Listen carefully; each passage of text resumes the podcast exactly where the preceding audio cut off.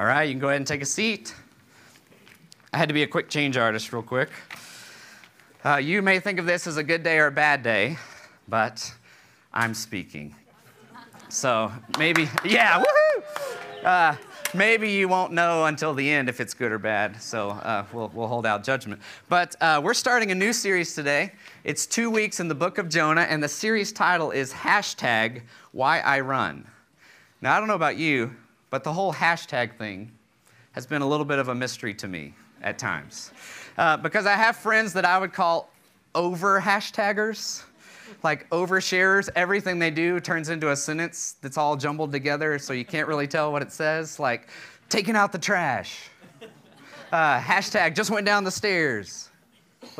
Why would I need to hashtag some of these little uh, small life events. But when hashtags are used correctly, I've figured this out by studying it, they're actually pretty helpful and interesting because it's a way for you to search uh, on social media similar experiences to the one that you felt strongly enough about to hashtag. So, for instance, hashtag why I run, we have several examples of people answering that question.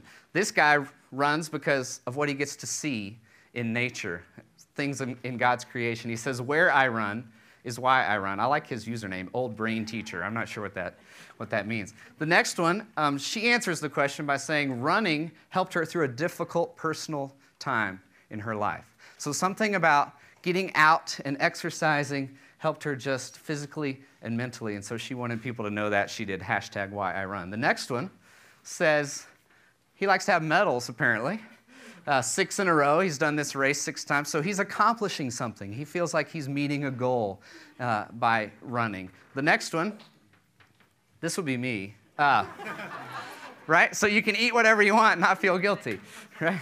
10 mile run along the Royal Canal, then home to make pancakes. So, uh, guilt free pancakes in that way. And this is a joke that I've heard over the years in various forms, but I think a lot of people, this is why they run. Uh, they're getting chased by a bear and the first person says, Hey, I don't have to outrun the bear, just you, right? so just got to be a little faster than your friend. But when you think about uh, hashtag why I run and all the various reasons that people run, my personal one um, is that I have a genetic predisposition to have a little basketball form at my waist. This is the Ingram shape. Uh, my dad has it, I have it. I don't know, Josh and Andrew, you may have it someday. Uh, but so this basketball right here, it'll inflate over time. And so I run to deflate the basketball every now and then. Uh, so there's lots of different reasons for running. Um, for the two weeks of our series, we're going to look at running from two different perspectives. The first one this week being running from God. Next week, running to God. And so, as we go through this, obviously, we're not talking about physical running. I want you to think about how you would answer the hashtag why I run in relation to your walk with God. And you may come in today and you think, I'm not running, I'm good. Uh, well, hold on, because God may have something different to say to us today if we're willing to really listen. So, today, talking about running from Him in disobedience. Next week, talking about running to Him in repentance. So, I hope you'll be here both weeks to hear that. And we're exploring these ideas by looking at the Old Testament book of Jonah. This is like one page in your Bible. I think it's on page 861, if you notice that slide on the, of the first slide. Um, it's somewhere in the 860s, and it's like one page. Yeah, 861. I remembered it. That's great. Um, and this book is pretty famous. I mean, after all, it has a VeggieTales movie, right? it doesn't get much more famous than that when you have a VeggieTales movie about uh, the book in the Bible. But it's, it's usually talked about because of the big fish. Everything focuses a lot of times on the big fish. Well, I want you to know if, you're, if that's what you're looking for, you're going to be disappointed in the next couple of weeks because I want to focus on what happens in Jonah's heart, what's going on with him before the fish, and then after the fish. Um, and hopefully, God's going to reveal some things to us about our own answers to the hashtag why I run as we explore this for the next couple of weeks. So let's pray together before we dive in. God, I just thank you so much for today. I thank you for the gift of worship, that we can come together. We can lift our voices. We can share the truth of our experience with you. We can draw attention to you. We can remind ourselves, maybe if we're not focused on you, that we're not here for ourselves, we're here for you. This day is set aside so that we can focus and give our heart and our life to you. And God, so that you can teach us. And so I pray, God, in the next few minutes, that that's what this is. That you would teach us through your Spirit, be powerful in this place, and help us not to put any barriers in the way of what you want to say and do in our lives. It's in Jesus' name I pray. Amen.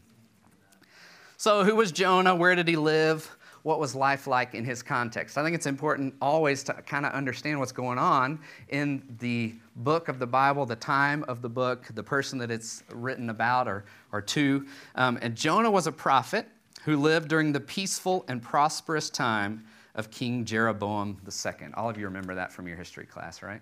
King Jeroboam II pops right into your head. No, that's about 793 to 753 BC. And we know that from a reference in 2 Kings 14. So if you're a biblical history buff and you want to see how they figured that out, you can go look in 2 Kings 14. But basically, this is a golden age for the Israelites. Um, the northern kingdom, Assyria is not an immediate threat. It's going to be a pretty big threat coming up, but it's not an immediate threat right now. Things seem great spiritually, but underneath there's some things wrong with the heart of the nation of Israel. Because King Jeroboam introduced some idol worship. And other prophets during this time, Hosea, Joel, Amos, they all condemn the Israelites for being materialistic and selfish. So they're very much about themselves and about the benefits of being God's people. They're really excited about that, and they don't want to share it with anybody else. So life is peaceful, things seem to be going well, but they're not following God. They'd really lost his heart for the nations because God had given the Israelites an incredible promise, an incredible blessing. But that blessing also had a mission and a purpose. And I want to remind you of what I'm talking about. It's in Genesis 12, verses 1 through 3. Um, it says, Now the Lord said to Abram, Go from your country and your kindred and your father's house to the land that I will show you, and I will make of you a great nation, and I will bless you and make your name great, so that you will be a blessing. I will bless those who bless you, and him who dishonors you I will curse, and in you all the families of the earth shall be blessed. So, this is the promise where God says to Abram, Go, be obedient to me, leave the place where you are. I'm going to use you to create a great nation. That nation turned into these people we're talking about here in the book of Jonah, Israel. And so they had kind of lost track of part of this. They enjoyed being blessed, but they were blessed to be a blessing to others, even to the demonstrating to the world that their God was the one true God. That was their purpose. That's why they were called out. That's why they were set apart. Not so they could just enjoy it for themselves, but so that they could show other nations that their God was the one true God. So over the centuries, they kind of settled into the benefit side of the blessing and lost the mission. So, into that setting drops Jonah. Okay? This is the context that he's in. He lived in a small village. I have the name here, but I'm not going to say it because it's a, it's a weird name and it's not going to mean anything to you anyway. But he lived in this really small village, kind of close to Nazareth. Now, that's, a, that's one we know, right? That's the hometown of Jesus. So he was close to Nazareth, and he, he's somewhat close to this port city named Joppa on the eastern edge of the Mediterranean Sea. And God comes along and he gives Jonah a mission to remind him, but more so to use him to remind the Israelites of his heart for all people, a reminder of the purpose behind them being chosen and set apart by him. So I want to pick it up in Jonah chapter 1, verses 1 through 3, as we dive into what goes on here. It says, Now the word of the Lord came to Jonah, the son of Amittai, saying, Arise, go to Nineveh, that great city and call out against it, for their evil has come up before me. But Jonah rose to flee to Tarshish from the presence of the Lord. He went down to Joppa and found a ship going to Tarshish. So he paid the fare and went down into it to go with them to Tarshish, away from the presence of the Lord. So, first three verses, we got a lot of action already in this small book. Um, God tells Jonah to go to Nineveh, which was at the heart of the Assyrian Empire. And I don't know how much you know about the Assyrian Empire. They were kind of leaving Israel alone at this point, but they were still known for being wicked, for being cruel, for their torture of their enemies and their captives. Uh, so the idea of Jonah leaving his comfortable spot and heading to Assyria to call out against it, to call out the destruction of God against it, he wasn't too thrilled with that idea, uh, to put it mildly. And we see that Jonah was trying to flee, not just from doing that job or that mission, he was actually trying to flee from the presence of God. And I think that's super significant. He knew he was being disobedient, and he said, I don't want any part of that. I'm actually going to run far enough that God just can't even see me anymore, and I won't have to worry about what he told me to do. Um, he heads to the port city of Joppa, and he pays a fare to get on a ship to Tarshish. Now, I know all of you know where Joppa is and Tarshish is, right? So I didn't either, really. So I'm, I got a map for us so we can kind of see what Jonah did here. So, right over there, Joppa, that's where he got on the ship. He's supposed to be going to Nineveh, 550 miles to the east. He decides, I'm going to head the other direction, 2,500 miles. And you can see there, Tarshish is right on the edge of the Atlantic Ocean.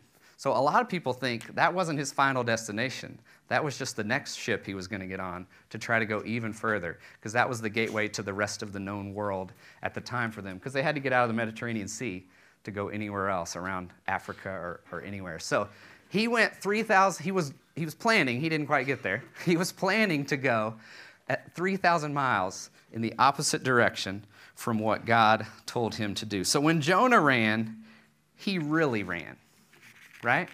He took off. Uh, he didn't just want to get away from the mission, he was literally trying to outrun the presence of God. I think about uh, when I was uh, in youth camp and then a student pastor for years, one of the things they always did at camp was they let kids get into these groups during the afternoons and kind of do different activities they were interested in, things like softball or basketball or um, drama or worship. And there was always the drama group that would do a skit. They'd get together and work on it all week long, and then they'd do a skit one of the nights in worship. And it seemed like every year, from the time I was in student ministry until the time I was leading students to take them to camp, this one skit was always one of the skits. And it, it really impacted me the first time.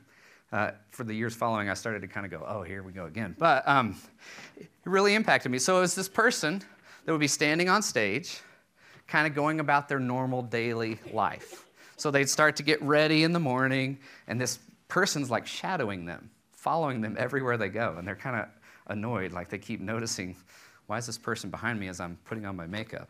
That wouldn't be me, of course. Uh, and then, uh, so they go over here and they're starting to maybe read their Bible in the morning, do their devotion. And they notice that person behind them. It's still kind of creepy. Uh, they go to school, they go to work, uh, later that evening, they're deciding whether to go somewhere that they know God would not want them to go, to be part of something they know God would not want them to be part of. And this varied during the different skits. Uh, different people made different situations. But just knowing that they're choosing to go into something they know is against God's will for them, they're choosing to sin. And so when they see this person behind them, they're really annoyed and they don't want them to follow. And they say, No, you cannot go with me when I go to this. And right when they say that, there's this real dramatic moment where they say, No, you cannot go with me. And that shadow that's been with them the whole time puts their hands up like this. And then they realize that th- that person that's been following them, that's been with them all day long, is Jesus. And they just uh, told him that he could not be part of what they were about to do. It's a, it was a good reminder that when we have Jesus in our life, he's always with us, he always sees. You cannot outrun the presence of God. And it's our sin that put him on the cross. It was a good reminder of that. But he wouldn't have stayed there, he would have been with them, even in that choice that they were making. Um, sometimes we think about running. And maybe it's not that we get on a ship to go 3,000 miles in the opposite direction. Maybe it's just we know we're not supposed to do something and we do it anyway, hoping that God's not looking. Or maybe it's we know there's something we should do and we choose not to because if Jonah had just stayed in his village, he would have been just as disobedient. We make a big deal about how he jumped in a ship to go the opposite direction, but the fact that he said no to God was the problem, not what he tried to do by running. And I think we do the same thing, don't we? Sometimes it's as simple as not doing what he's asked us to do. Uh, that person that God told you to reconcile with, that you avoid instead. That spiritual next step He's impressed on you to take that you continue to delay or ignore. That sin that He's convicted you about that you just won't give up. That calling to serve Him in a specific way that you've decided maybe is just a little too much to ask. Let's not be too quick to judge Jonah and his jumping in the boat and assume we're better off because maybe we're not running, but maybe we're just as disobedient. So, when we start to understand the reasons behind why Jonah ran, we can start to draw some parallels to our lives and our motivations. We don't really get any clues into Jonah's reason for running. We just go straight to the action, right? He just goes straight to the ship and jumps on it and tries to get away. We actually get some um, clues later on in the book, but I want to get you there first. So even though we're going to spend a lot of time on this part of the story, next week, I want you to, to know where we're at when we get there. Um, he gets on this boat, he's headed in the opposite direction. A huge storm comes up while they're out at sea. Uh, the, the mariners are really scared. They don't know what's going on. They, tr- they try to figure out, they're praying to their gods. Why isn't anything working? Who's responsible for this? And they finally cast lots to see where the fault lies, and the lot falls on Jonah. Jonah finally, he, he admits, I'm running from my God. That's why this is happening. You need to throw me overboard. Well, they don't want to do that, even though everything's telling them that they should. They don't want to do that, so they try to row to shore. They try some other things, throw stuff off, but eventually they realize, no, that's what we've got to do. So they throw Jonah overboard, assuming they're killing him, and that's when the great fish comes. God swallows up Jonah in the great fish, and he spends three days and nights in the fish until he finally turns to God in repentance. The fish spits him out on dry land. Jonah goes and does his mission, and then we, we see his heart. We start to understand it. He has a conversation with God after what may be the smallest description of the biggest revival uh, in, in history um, in Nineveh. God sees their repentance, and he relents, and he does not destroy them. And so Jonah and God have this conversation after that repentance and salvation, and we see what's really going on. And it's in chapter 4, if you want to flip over one page or look across the page, whatever it is. Chapter 4, verses 1 through 3. Um, it says, It displeased Jonah exceedingly. That's such a nice way to say that. Jonah was really mad, he was angry. And he prayed to the Lord and said, O Lord, is not this what I said when I was yet in my country? That is why I made haste to flee to Tarshish, for I knew that you are a gracious God and merciful, slow to anger, and abounding in steadfast love, and relenting from disaster. Therefore, now, O Lord, please take my life from me, for it is better for me to die than to live. So here Jonah reveals why he ran away. And I don't know if you picked up on it, but I said it already. He was super mad. He was mad because he knew God was, he would give Nineveh a chance. And God did exactly what he thought he would.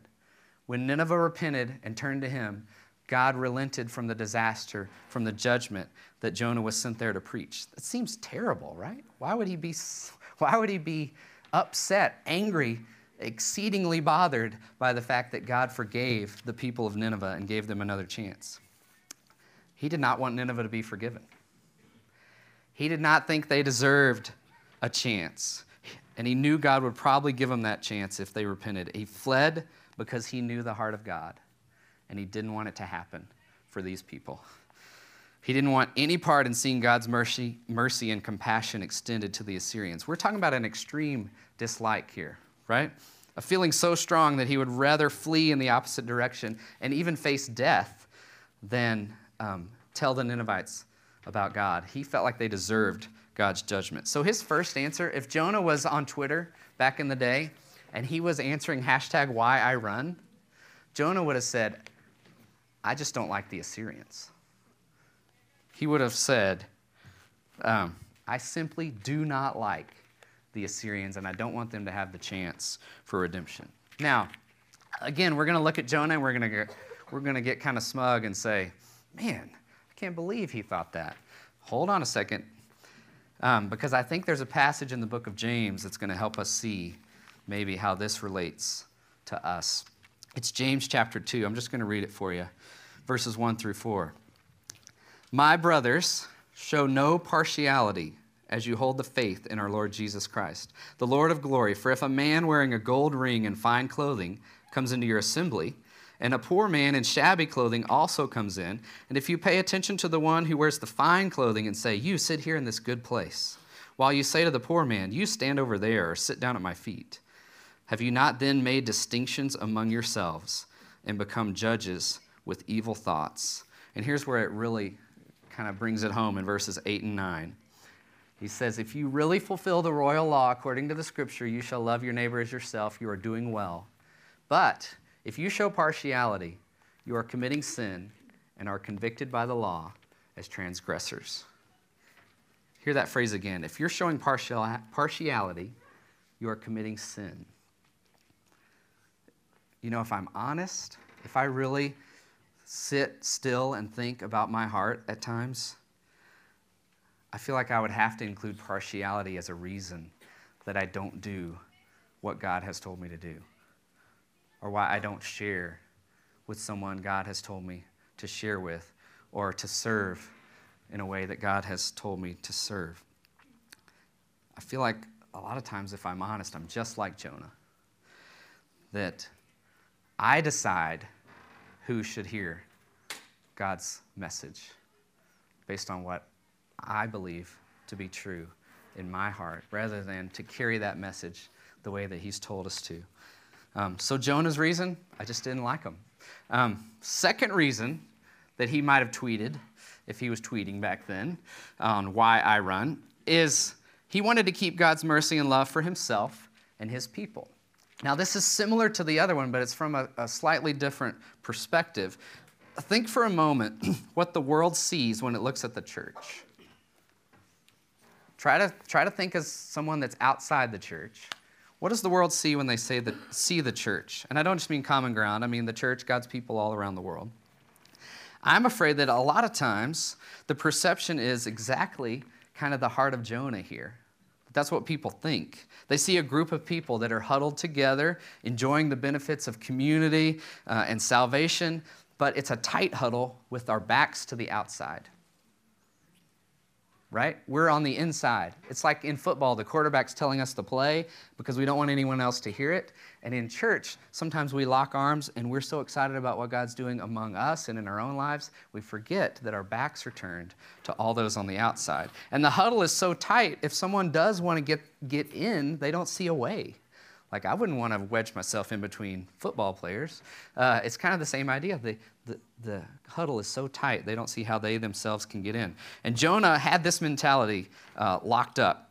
It had overtaken all of Israel. Instead of being a blessing, they were focused on keeping it to themselves. And I think it's fascinating because one who had received God's mercy was unwilling to extend mercy to others. One who had experienced God's love was unwilling to share that love with others.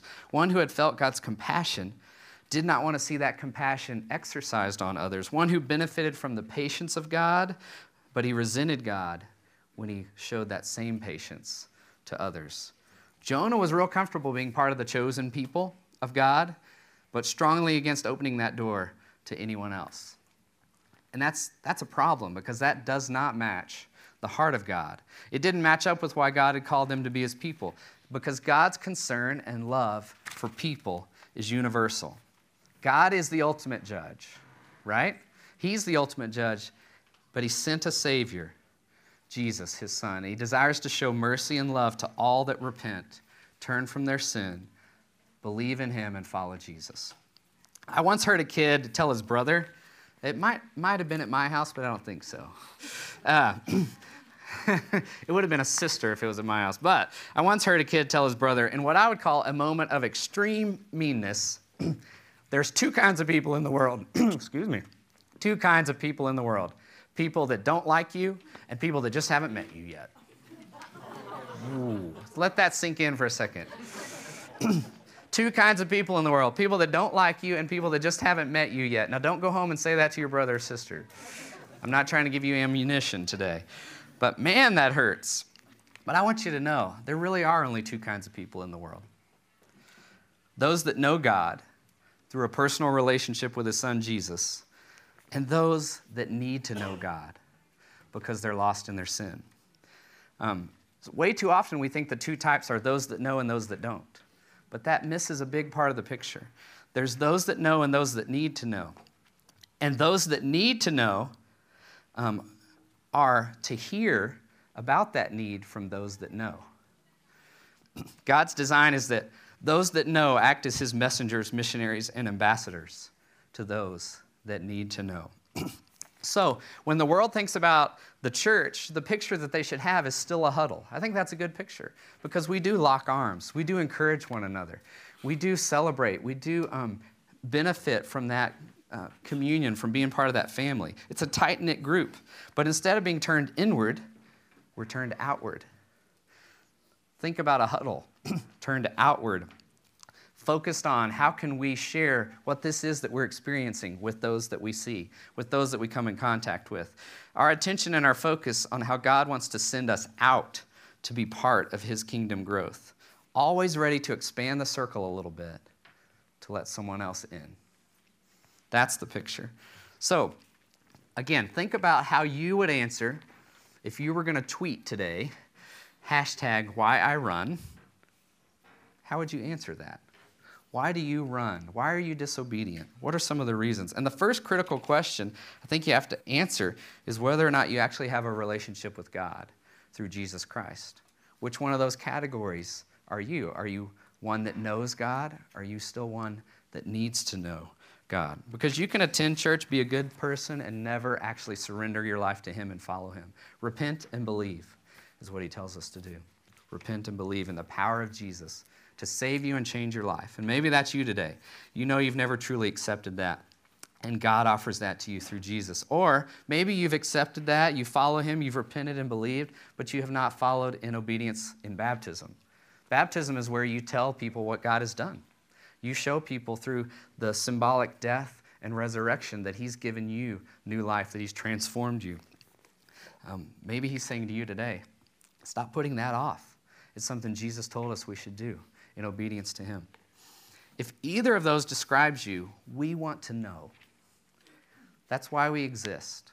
Because we are, as a church, we want to be a church that's locked arms looking outward. We want to make room for the next person to join that circle. So if you need to know more about knowing Jesus or about being baptized, use your Connect card. You can write anything you want on there. There's some boxes you can check, but that's a way for you to communicate with us what God's doing in your heart, in your life, so that we can then help you, so that we can walk with you, we can pray with you, we can give you things to help you in your, your next steps of what that means. Now, what about the rest of us? How would you answer the question? Hashtag why I run. Do you ever find yourself fighting God? Your desire, like Jonah, pulling you one way, and God's desires are leading you in another. I think these words of Jesus in Matthew 15 he quotes from the prophet Isaiah. So we know that this was a problem in Isaiah's day. We know Jesus wants to talk about it in his day, and I think it's still an issue that we need to pay attention to today. Jesus says, quoting Isaiah, These people honor me with their lips, but their heart is far from me. In vain do they worship me, worship me, teaching as doctrines the commandments of men. It's not a, it's not a new or isolated problem. We like to pretend that we have it all together, but God wants our heart and our actions to line up with His. And He doesn't call us to tell people how bad they are. Man, Christians have gotten really good at this, unfortunately. We tell people how bad they are, how much they don't understand, how, how, how messed up they are. God calls us to share with people how badly they need Jesus, and then He takes care of transforming their life. So God doesn't call us to decide with partiality who deserves to hear about his mercy and love. This was a hard question. I dealt with this one a lot this week as I, of course, prepared for this, but is there a Nineveh in your heart? Is there somewhere or someone or some place that God would say to you, I want you to go and share with them about me? And you would say, No, they don't deserve to hear about you. They don't deserve to receive the same forgiveness that I've found.